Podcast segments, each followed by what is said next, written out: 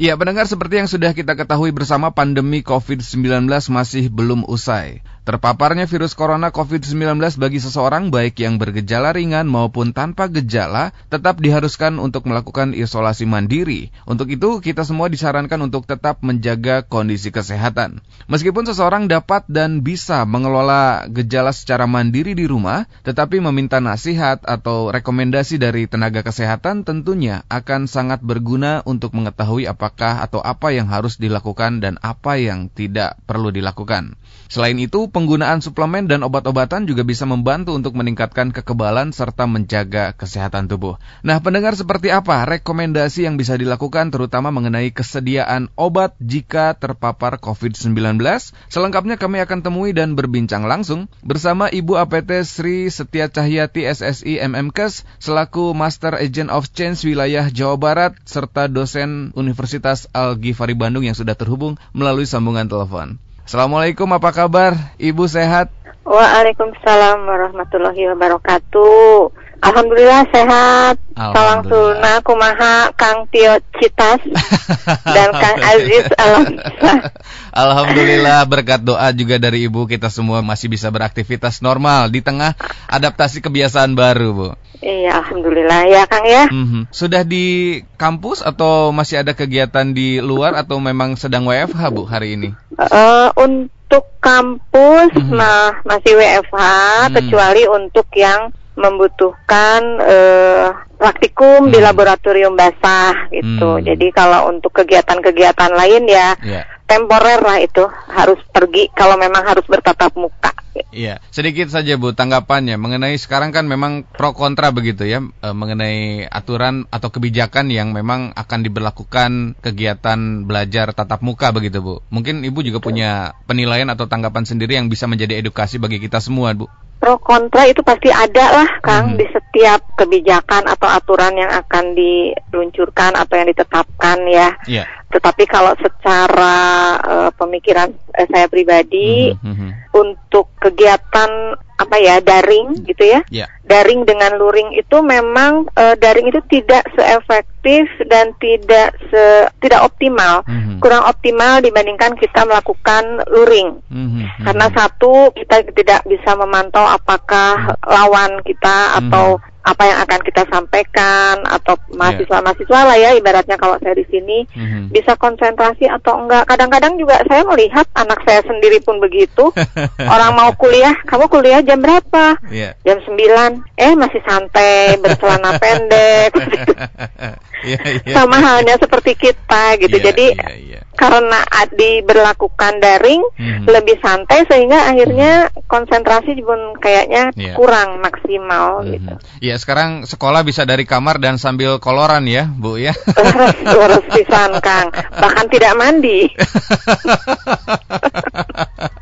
Baik, Ibu terima kasih sebelumnya sudah berkenan bergabung bersama kami. Hari ini memang kita ingin belajar banyak Bu mengenai atau rekomendasi mengenai kesediaan obat uh, jika terpapar COVID-19 secara mandiri begitu Bu. Nah, tapi memang sebelum membahas lebih jauh untuk mengawali mungkin bisa dijelaskan terlebih dahulu perbedaan apa itu obat, vitamin dan suplemen ini berdasarkan fungsinya Bu.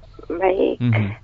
Atur nuhun Kang Tio. Jadi kalau boleh saya sampaikan di sini yeah kalau kita lihat uh, berdasarkan definisi yeah. bahwa obat itu merupakan zat mm -hmm. uh, yang digunakan baik dalam pencegahan dan penyembuhan penyakit serta mm -hmm. pemulihan dan peningkatan kesehatan bagi penggunanya. Mm-hmm. Namun dalam kondisi tertentu, obat juga dapat membahayakan penggunanya. Mm-hmm. Misalnya pada pemakaian dengan dosis yang melebihi dari dosis yang dianjurkan mm-hmm. atau dosis maksimal mm-hmm. ataupun dosisnya disebut atau masuk kategori kurang dosis. Nah, hmm. dalam kondisi ini obat yang seharusnya dapat menyembuhkan yeah. malah dapat menjadi racun yang mematikan okay. bagi penggunanya atau uh, para pengguna yang tidak sesuai dengan aturan atau dosis yang ditetapkan. Hmm. Hmm. hmm. Nah, kalau kita uh, lihat dari definisi vitamin, yeah. di mana merupakan uh, nutrisi tambahan hmm. yang diperlukan bagi tubuh untuk bisa menunjang kinerja tubuh. Mm-hmm. Nah, umumnya vitamin ini berasal dari makanan dan buah-buahan yang bersifat organik. Mm-hmm. Nah,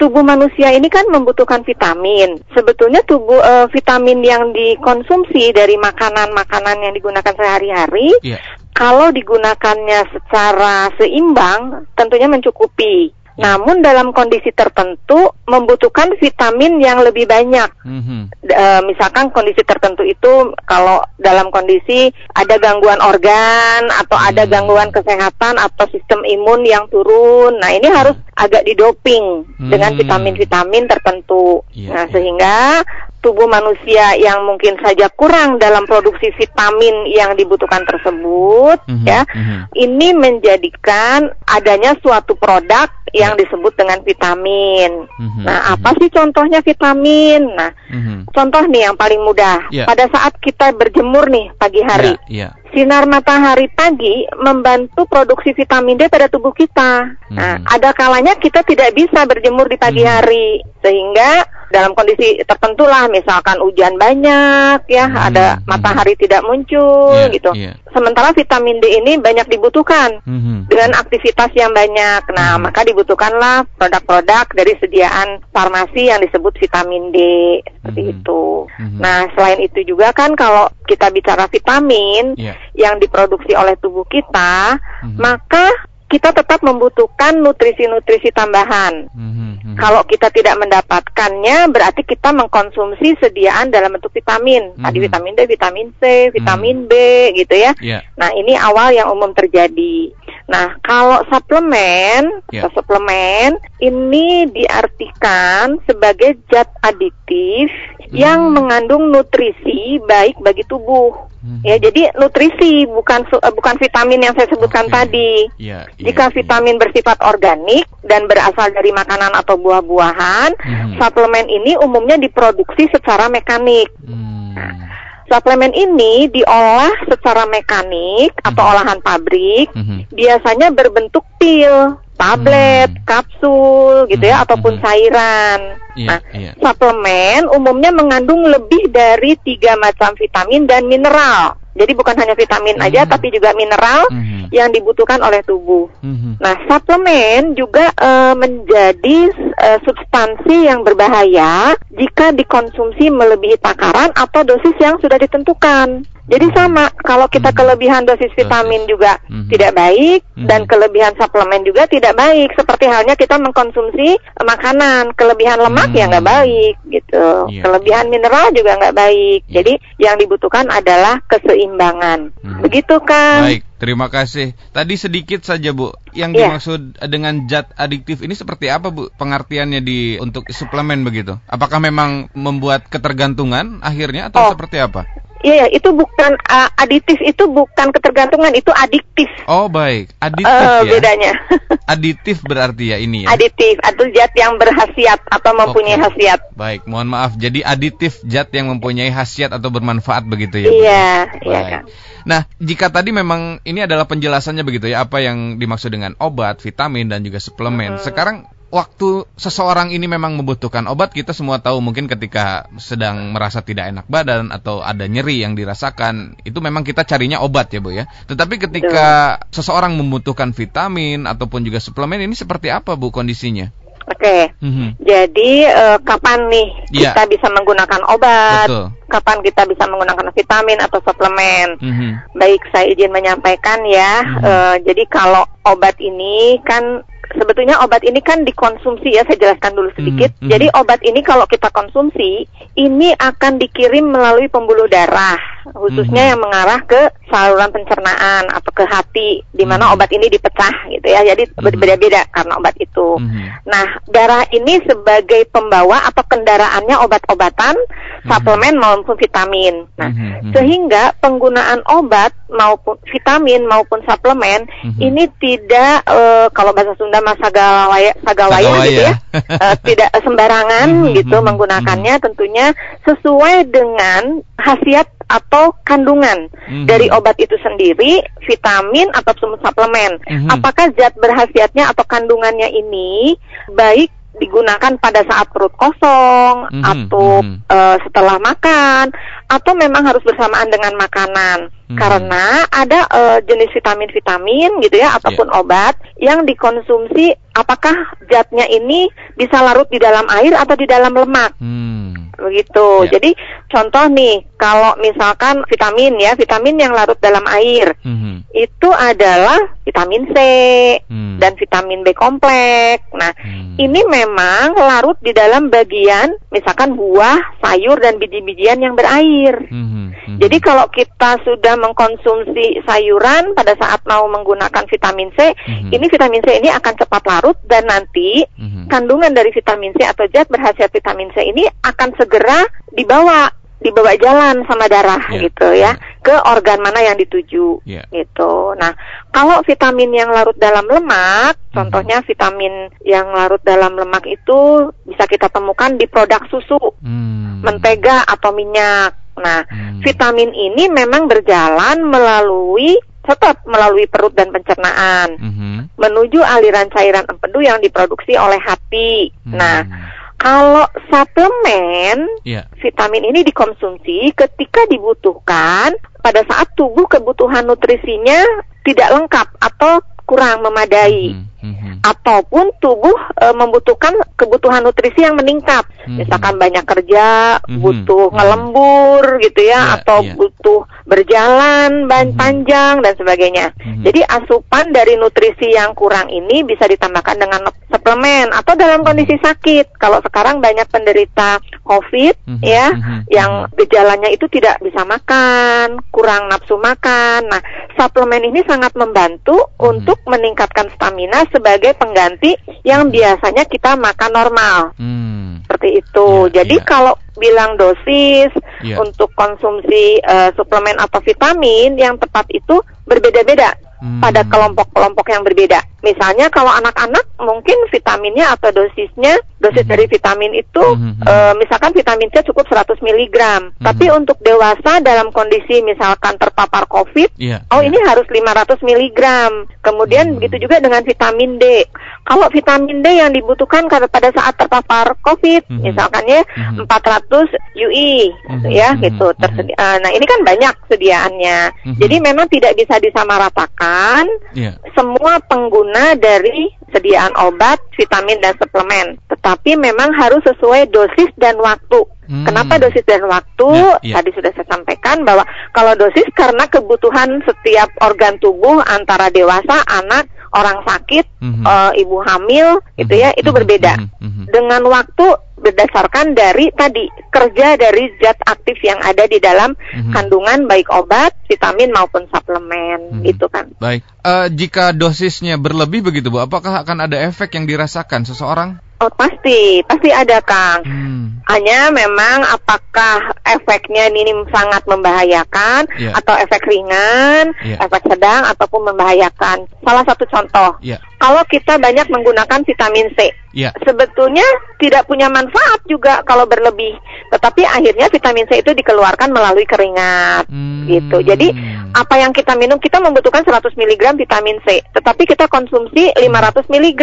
Yeah, yeah. Yang 400 mg itu tetap tidak akan diedarkan oleh darah gitu. Oh, Karena baik. cukup ada yang menangkapnya cukup 100 mg. Hmm. Nah, yang 400 mg-nya ke mana? Hmm. Oh, berarti nanti dia keluarkan melalui uh, keringat seperti itu. Baik. Bukan berarti jadi lebih cenghar begitu ya, jadi lebih segar gitu ya Bu ya. jadi memang sebetulnya tubuh juga mempunyai dosis yang memang sesuai begitu ya dan ketika kita Betul. mempunyai atau uh, asupan dari vitaminnya ini berlebih akan otomatis juga uh, secara sistem begitu akan dibuangkan atau dibuang begitu ya melalui keringat untuk vitamin C ini contoh untuk kasus vitamin C, ya betul Baik. Kang. Jadi setiap hmm. zat itu memang ada eh, organ-organ uh, yang hmm. bekerja di uh, apa ya untuk menyalurkan eh, mengabsorpsi dulu kemudian hmm. nanti menyalurkan hmm. sesuai dengan eh, tadi hmm. sifat dari kandungan atau zat berhasiatnya. Iya, iya. Gitu. Iya, jadi yang penasaran itu ketika anggaplah contohnya mengkonsumsi obat begitu, Bu ya. E, dan hmm. dengan di luar dosis atau dosisnya lebih besar atau lebih tinggi. Ini kan pasti akan ada efek yang dirasakan seperti e, puyeng misalkan jadi malah tidak enak badan begitu. Apakah juga yang suplemen dan vitamin ini dikonsumsi dengan dosis yang berlebih juga akan mengalami mengalami efek yang sama, mungkin seperti itu, Bu. Iya Kang, hmm, betul. Okay. Jadi yeah. kayak tadi kalau vitamin C, yeah. dia mah kan ringan ya dikeluarkan lagi. Yeah. Tapi contoh kalau kita kelebihan zat besi, hmm. nah, kalau kelebihan zat besi kan itu membahayakan juga di dalam yeah, darah. Yeah. Atau kita menggunakan suplemen yang mengandung banyak lemak. Mm-hmm. Nah, kan kebutuhan lemaknya juga terbatas. Setiap, eh, maksudnya ada takarannya. Mm-hmm. Setiap mhm. tubuh tadi berdasarkan klasterisasi ya apakah yeah. dia anak dewasa atau orang tua gitu. Orang tua diberikan lemak yang banyak juga nggak bagus. Mm-hmm. Apakah dia bisa nggak mengolah lemak tubuh itu, mm-hmm. atau diberikan uh, gula yang tinggi atau kadar mm-hmm. gula yang tinggi, iya, misalkan yeah. itu juga nggak bagus. Atau diberikan diberikan kalsium yang tinggi deh, contoh yang mm-hmm. paling banyak dijumpai di masyarakat. Mm-hmm. Itu kan bisa pengapuran seperti mm-hmm. itu. Jadi memang sesuai dengan kebutuhannya gitu. Mm-hmm. Kalau di bahasa farmasi itu ada namanya reseptor ya. Mm-hmm. Reseptor itu ada adalah penangkap. Hmm. Penangkap dari suatu zat aktif yeah. yang dibutuhkan dan reseptor ini akan muncul, hmm. akan terbuka, akan menangkap sesuai dengan kebutuhannya gitu. Hmm. Kalau dia tidak butuh kalsium, reseptor kalsium nggak akan membuka gitu. Hmm. Kalau misalkan pusing dari obat, yeah. nanti reseptor pusingnya tuh muncul. Kalau hmm begitu me, obatnya diminum, kemudian hmm. sudah diabsorpsi, yeah. sudah di, bisa ditangkap oleh reseptor gitu ya, hmm. sudah diekspresikan kembali ke satu alat atau organ yang memang bekerja untuk jenis obat pusing ini, hmm. nanti akan ditangkap oleh reseptor sesuai dengan takarannya. Hmm. Kalau dosisnya kurang, ya berarti dia nggak akan tertangkap. Hmm, yeah. Kalau dosisnya kurang, eh, berlebih, Lebih, berarti dia juga nggak akan tertangkap. Hmm. Sehingga nanti akan kembali lagi apakah dia kalau obat itu kan ada di hati, di ginjal hmm, gitu ya, hmm, hmm. akan kembali ke situ.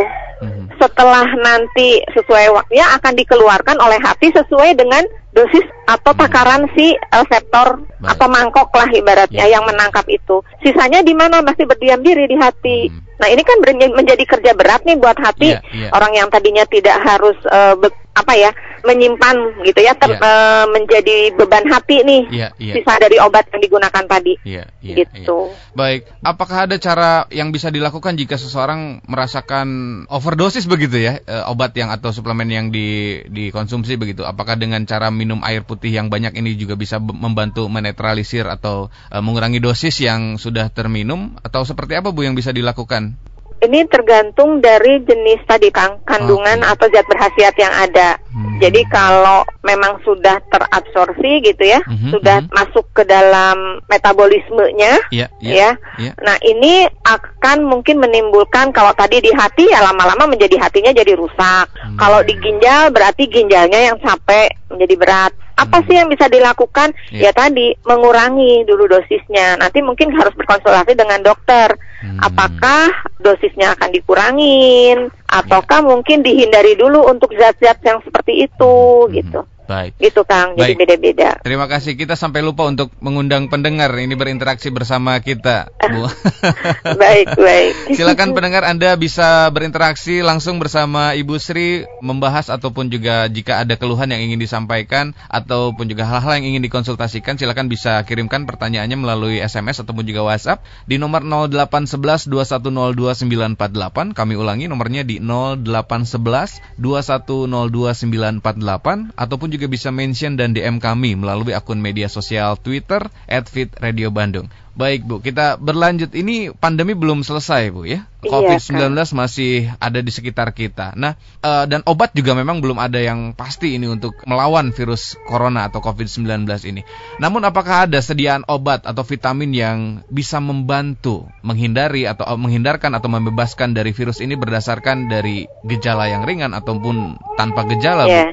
Jadi karena memang kita ketahui ya obatnya memang belum ada yang pasti yeah. sehingga kalau untuk para penderita yang terpapar secara ringan atau tanpa gejala yeah. uh, yang di, dianjurkan adalah menggunakan vitamin untuk COVID uh, ini ada beberapa sih. Mm-hmm. Jadi kalau mhm. misalkan vitamin yang untuk COVID tanpa gejala bisa menggunakan vitamin C dengan pilihan-pilihan. Ada tablet vitamin C dengan non as, uh, asidik ya tanpa asam 500 mg. Mm-hmm. Ini digunakan 6 sampai 8 jam penggunaannya oral atau diminum. Mm-hmm. Digunakannya berapa lama? 14 hari. Kemudian mm-hmm. ada tablet isap vitamin C 500 mg. Ini digunakan mm-hmm. 12 jam sekali selama 30 hari. Kemudian juga bisa menggunakan hmm. multivitamin yang mengandung vitamin C bisa 1 sampai 2 tablet hmm. dalam waktu 24 jam. Ini juga selama 30 hari. Hmm. Kemudian juga dianjurkan multivitamin yang mengandung vitamin C, B dan E dan zinc. Nah, hmm. ini kalau untuk tanpa gejala. Bagaimana dengan vitamin atau sediaan farmasi yang bisa digunakan membantu untuk para penderita mm-hmm. COVID-19 pada derajat ringan? Yeah. Masih juga dengan vitamin C, dengan pilihan-pilihannya adalah tablet vitamin C non asidik tadi ya 500 hmm. mg tetap digunakan 6 sampai 8 jam. Hmm. Ini banyak oral juga eh, sediaan yang bisa diminum hmm. untuk 14 hari. Kemudian ada tablet isap vitamin C juga sama ya. Yeah. Penggunaannya tetap 12 jam sekali selama 30 hari. Kemudian multivitaminnya ya sama ini seperti dengan yang gejala eh, yang terpapar hmm. COVID tanpa, tanpa gejala. gejala. Kemudian hmm. juga ditambah dengan vitamin D kalau ini dengan derajat ringan. Hmm. Jadi kalau yang tanpa gejala cukup vitamin C saja. Hmm. Tapi kalau dengan uh, derajat ringan yeah. ditambahkan vitamin D, hmm. suplemennya 400 UI. Ini per hari 400 sampai 1000 UI lah. Tersedia ini banyak sih di pasaran ya dalam bentuk hmm. tablet, kapsul, effervescent gitu ya. Hmm. Kemudian obatnya hmm. uh, 1000 sampai 500 sampai 5000 UI ini per hari.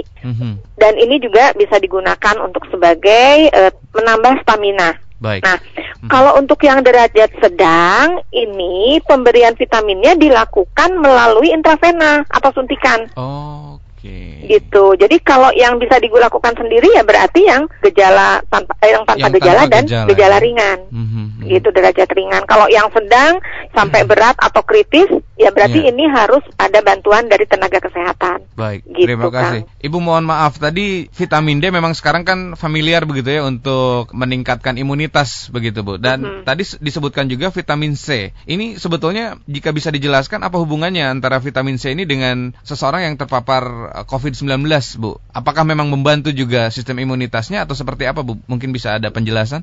Oh iya betul, hmm. betul, betul sekali. Jadi kalau kita bicara vitamin C, apa sih gunanya untuk COVID-19? Iyalah, yeah. vitamin C itu kan uh, vitamin, kalau disebutnya mah vitamin utama ya. Kenapa hmm. vitamin E? Makanya kenapa harus banyak makan buah, harus banyak makan sayur gitu ya. Yeah, yeah. Ini adalah vitamin yang paling dibutuhkan pada tubuh okay. untuk uh, kebugaran tubuh. Kebugaran ya. tubuh ya, ya Bu ya? Ya, untuk hmm. uh, stamina gitu.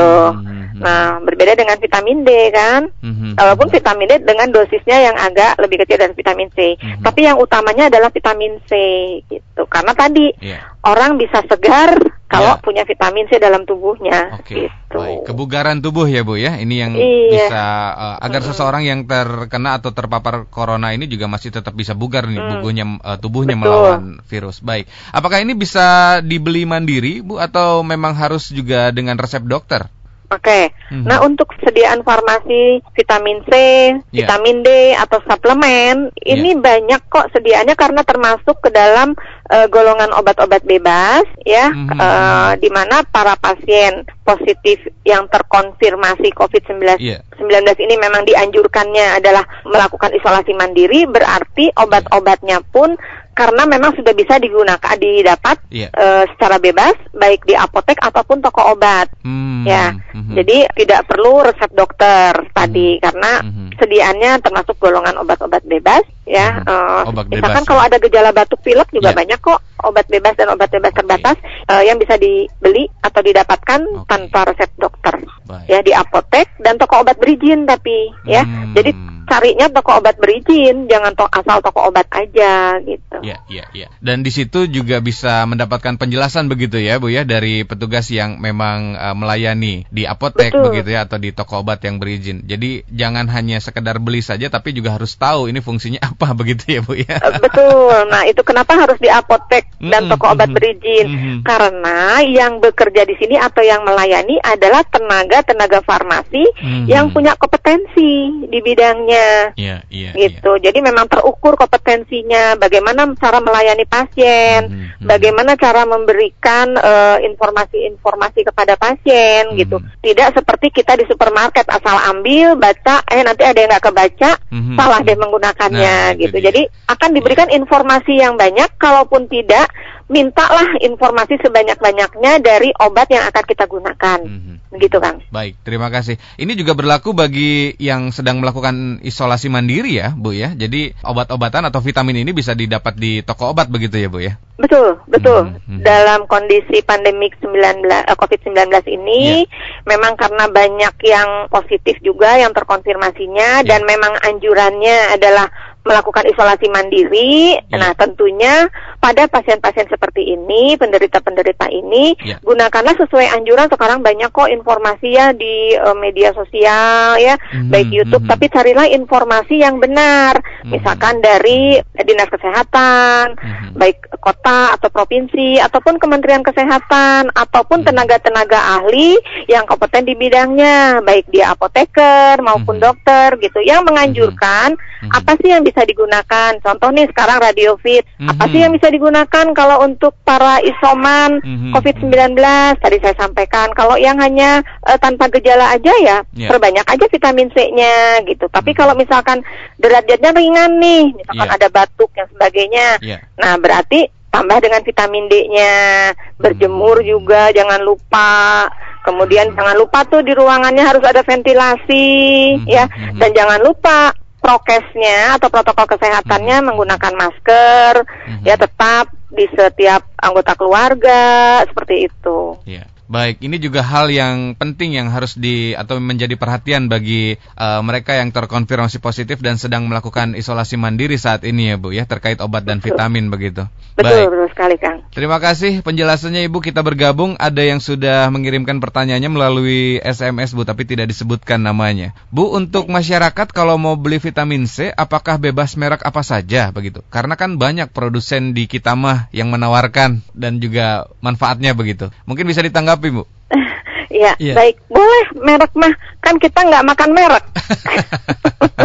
Jadi produk mana yeah. saja karena harus yakin mm-hmm. dan harus percaya bahwa semua obat yang beredar di yeah. negara kita ini yeah. sudah melalui uji ya pengujian yeah. dengan uh, izin bahwa obat itu boleh beredar. Hmm. Kalau obatnya pada kemasan yang tercantum izin edar berarti obat ini sudah diuji oleh BPOM hmm. bahwa obat ini sesuai memiliki kandungan yang sama apa, e, sesuai dengan hmm. yang ada pada brosur itu. Hmm. Kecuali kalau tanpa ada izin edar hmm. uh, di kemasannya. Nah, ini jadi memang kita harus uh, bijak ya dalam hmm apa ya kalau kita menerima iklan atau yeah. kita mendengar iklan terus kita ah, mau beli tuh kayak iklannya karena yang hmm. mengiklannya Kang Tio, oi gitu ya yang ganteng harus itu banget di, gitu. Harus nah, dibeli jadi, itu ibu, harus dibeli. Uh, jadi karena karena tergiur sama Kang Tio-nya, jadi membeli ya yang ada gambar Kang Tio-nya gitu. Tapi ternyata nggak ada iya. Izin edar.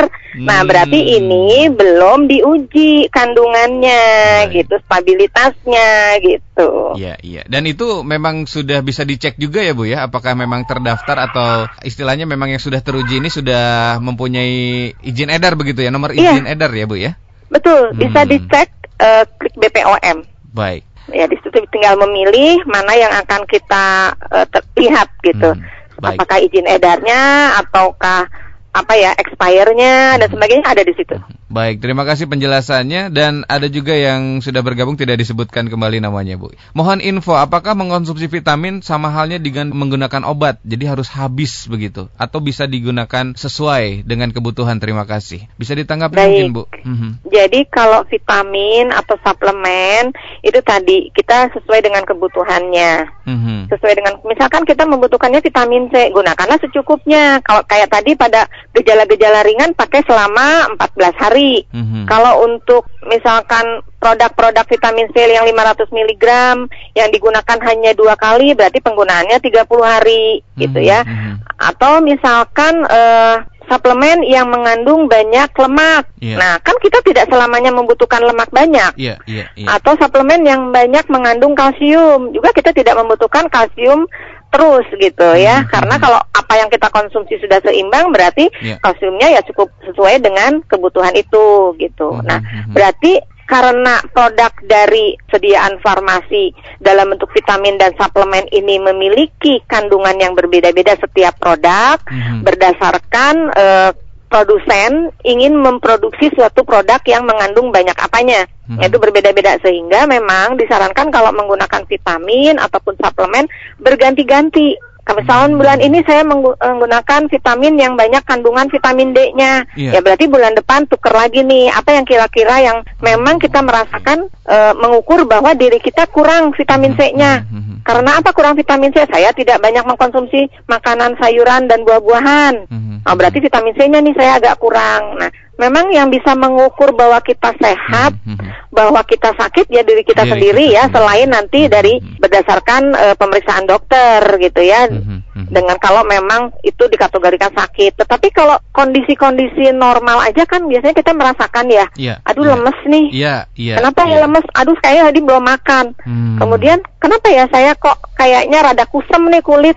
Oh saya seminggu kemarin nggak makan uh, sayuran kayak gitu kan hmm, ya Kang ya? Hmm, iya iya iya. Gitu. Ya, ya jadi memang kita sendiri yang bisa menilai begitu ya Bu ya. Dan Betul. penggunaan vitamin ini bisa disesuaikan begitu. Jika memang dirasa perlu begitu, silahkan langsung dikonsumsi. Tapi jika memang memang ah sepertinya sudah tercukupi. Ini bisa di stop berarti ya Bu ya? Betul, betul Baik. sekali. Baik, terima kasih Bu. Ada dari 0856 002 sekian sekian. Ibu bagaimana untuk balita yang terkonfirmasi positif COVID? Apa sudah boleh menggunakan vitamin C yang tadi disebutkan dengan durasi 30 hari? Dan apa tidak terganggu dengan ASI begitu?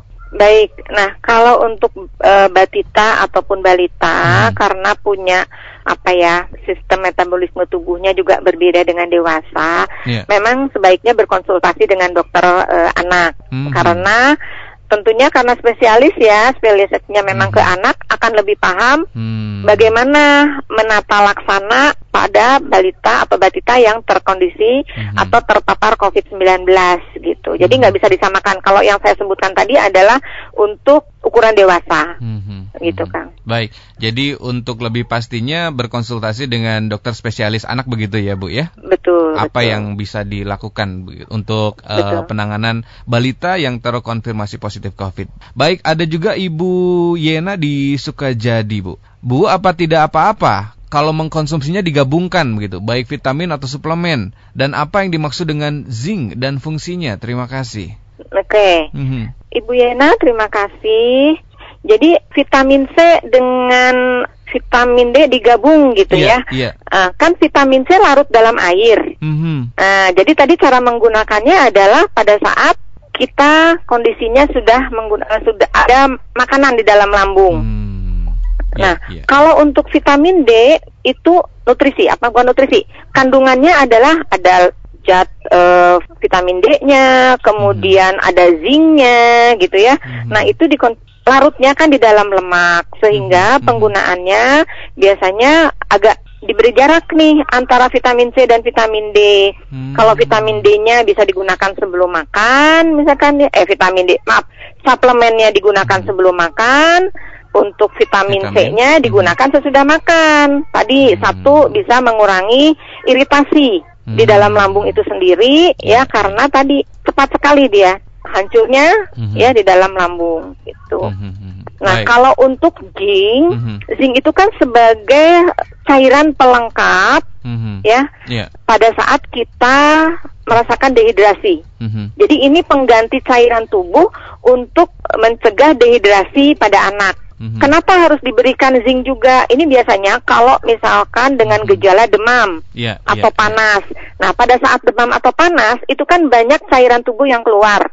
Biasanya berkeringat hmm. seperti itu ya. Hmm. Nah, ini makanya kenapa perlu digunakan karena mengandung cairan yang tentunya juga ada elektrolit di dalamnya hmm. yang dibutuhkan untuk otak. Hmm. Gitu. Kalau itu secara kasarnya gitu ya.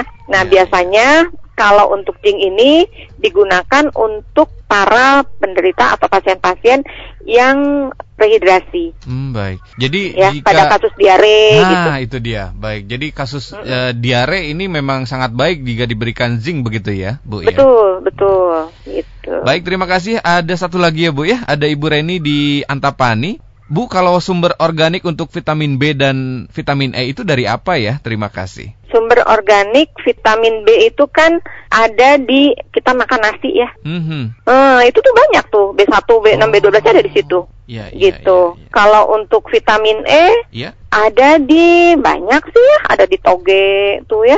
Oke.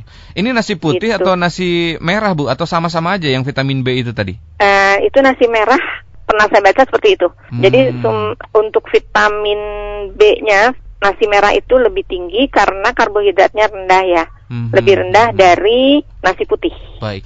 Itu. Uh, vitamin E tadi apa Bu? Mohon maaf bisa diulang? Toge. Oh toge ya. uh, yang paling mudah aja bikin yeah, yeah, bala-balanya yeah. pakai toge. Hmm, hmm, hmm, lumpia juga enak ya bu ya. Nah lumpia basah ya pedas-pedas dikit.